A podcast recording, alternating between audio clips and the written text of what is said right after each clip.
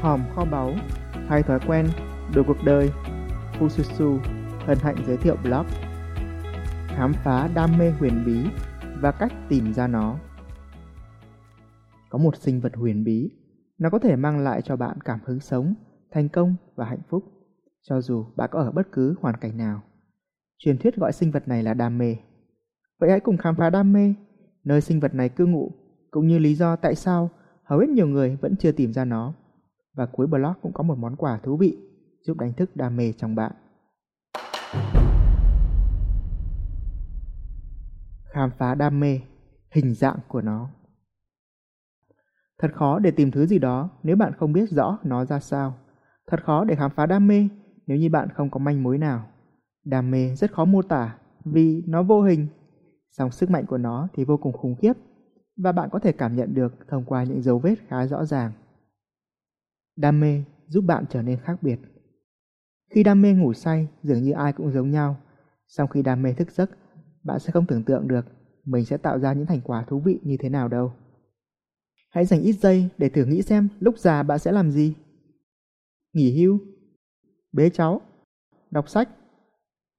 Hãy lên blog khám phá đam mê huyền bí trên Fususu đoạn này và bạn sẽ được xem một đoạn clip rất thú vị để xem ông già này làm gì.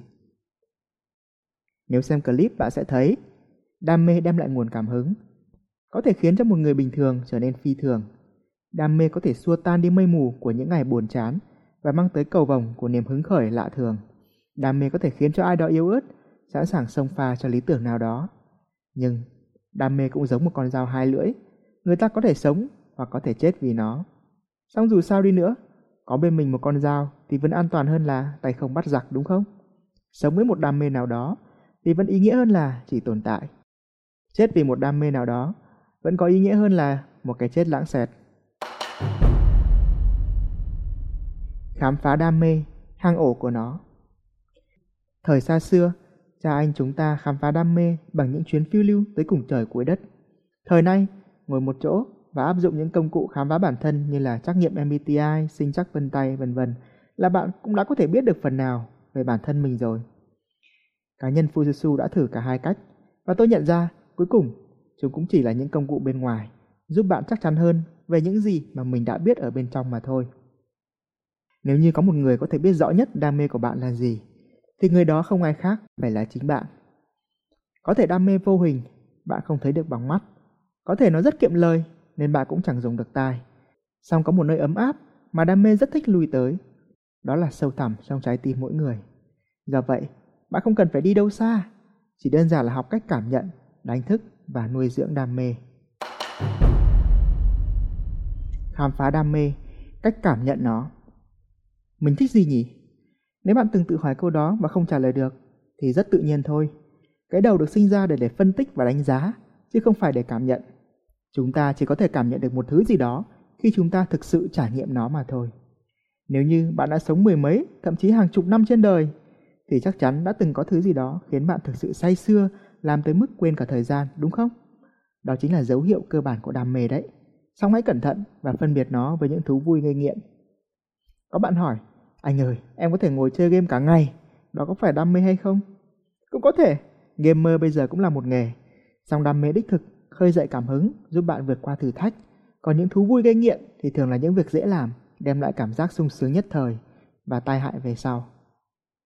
Vậy là để cảm nhận đam mê, bạn chỉ cần nhớ lại những việc mình đã từng làm say xưa và cố gắng cảm nhận ý nghĩa mà nó mang lại, cảm nhận lý do sâu xa và tốt đẹp khiến bạn thực hiện nó. Hãy nhớ, chỉ đơn giản là cảm nhận mà thôi, đừng suy nghĩ quá nhiều. Khám phá đam mê, cách đánh thức nó.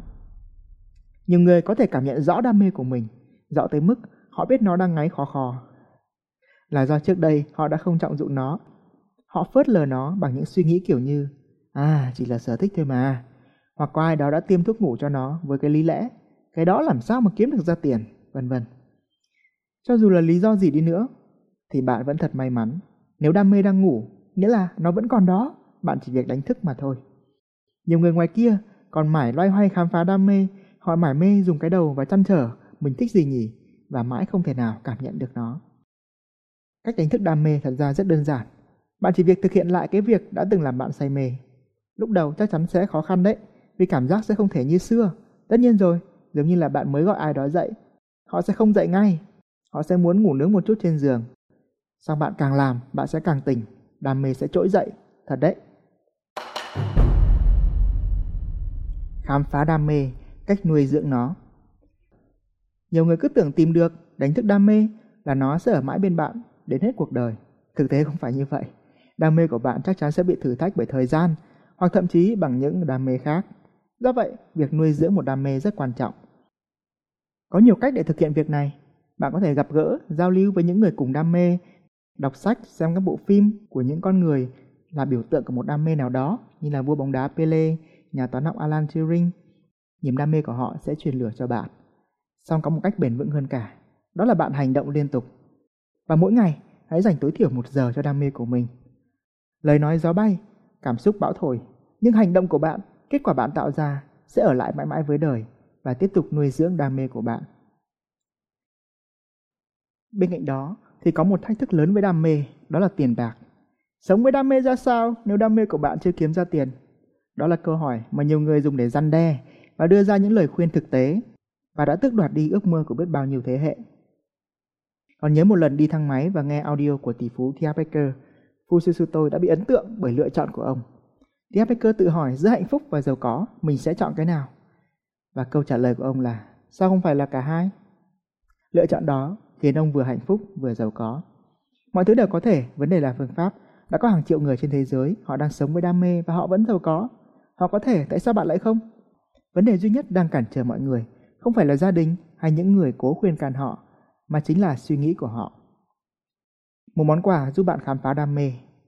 Tóm lại, đam mê là một sinh vật sống, rất sâu ở trong thế giới nội tâm của bạn. Nếu có một người biết rõ nhất về nó, hiểu rõ nhất về nó, tìm được nó và phát huy tối đa sức mạnh của nó, thì người đó chỉ có thể là chính bạn mà thôi. Ngay từ hôm nay, hãy học cách cảm nhận, đánh thức và nuôi dưỡng đam mê. Và nếu bạn Google từ khóa khám phá đam mê Fususu lên blog ở đoạn này, bạn sẽ thấy có một món quà tặng. Đó là một audio năm cánh cửa cổ xưa sẽ giúp bạn có những khoảnh khắc thú vị, đánh thức những cảm xúc và đam mê đang ngủ yên bên trong bạn bấy lâu nay thông qua những ký ức đẹp. Suy cho cùng, kết quả cuộc đời là do thói quen của bạn mỗi ngày và mọi thứ bạn biết sẽ chỉ thực sự giúp bạn thành công khi bạn có thể biến chúng thành thói quen. Nói thì dễ, làm thì toàn quên hoặc là trì hoãn. Đã bao lần bạn hào hứng để thay đổi, sau cuối cùng đâu lại vào đấy? Sau hơn 10 năm vật lộn việc thay đổi bản thân, hết thầy lần này tới thốt lần khác, cuối cùng tôi cũng đã tìm thấy câu trả lời. Đó là một sai lầm lớn mà tôi, cũng như hầu hết mọi người đều mắc phải khi thay đổi bản thân. Tránh được nó, bạn sẽ thấy hành trình chinh phục bản thân dễ dàng hơn gấp đôi. Bạn sẽ tiến tới mục tiêu nhanh hơn gấp bội. Thứ hai, thứ ba, thứ tư, thứ năm, thứ sáu, thứ bảy, chủ nhật. Làm gì có thứ nào là thứ mai? Trước khi quá muộn, trước khi căn bệnh để mai làm tái phát, hãy khám phá ngay sai lầm chết người này. Từ đó vượt thoát trì hoãn, tạo bất cứ thói quen nào bạn muốn hoặc xóa bỏ những thói quen xấu đã bám dai dẳng. Hãy Google từ khóa ba bí quyết thay đổi bản thân Mususu và bạn sẽ thấy kho báu đấy. Mong tin tốt lành, Fususu, Nguyễn Chu Nam Phương. Mọi thứ đều có thể, vấn đề là phương pháp.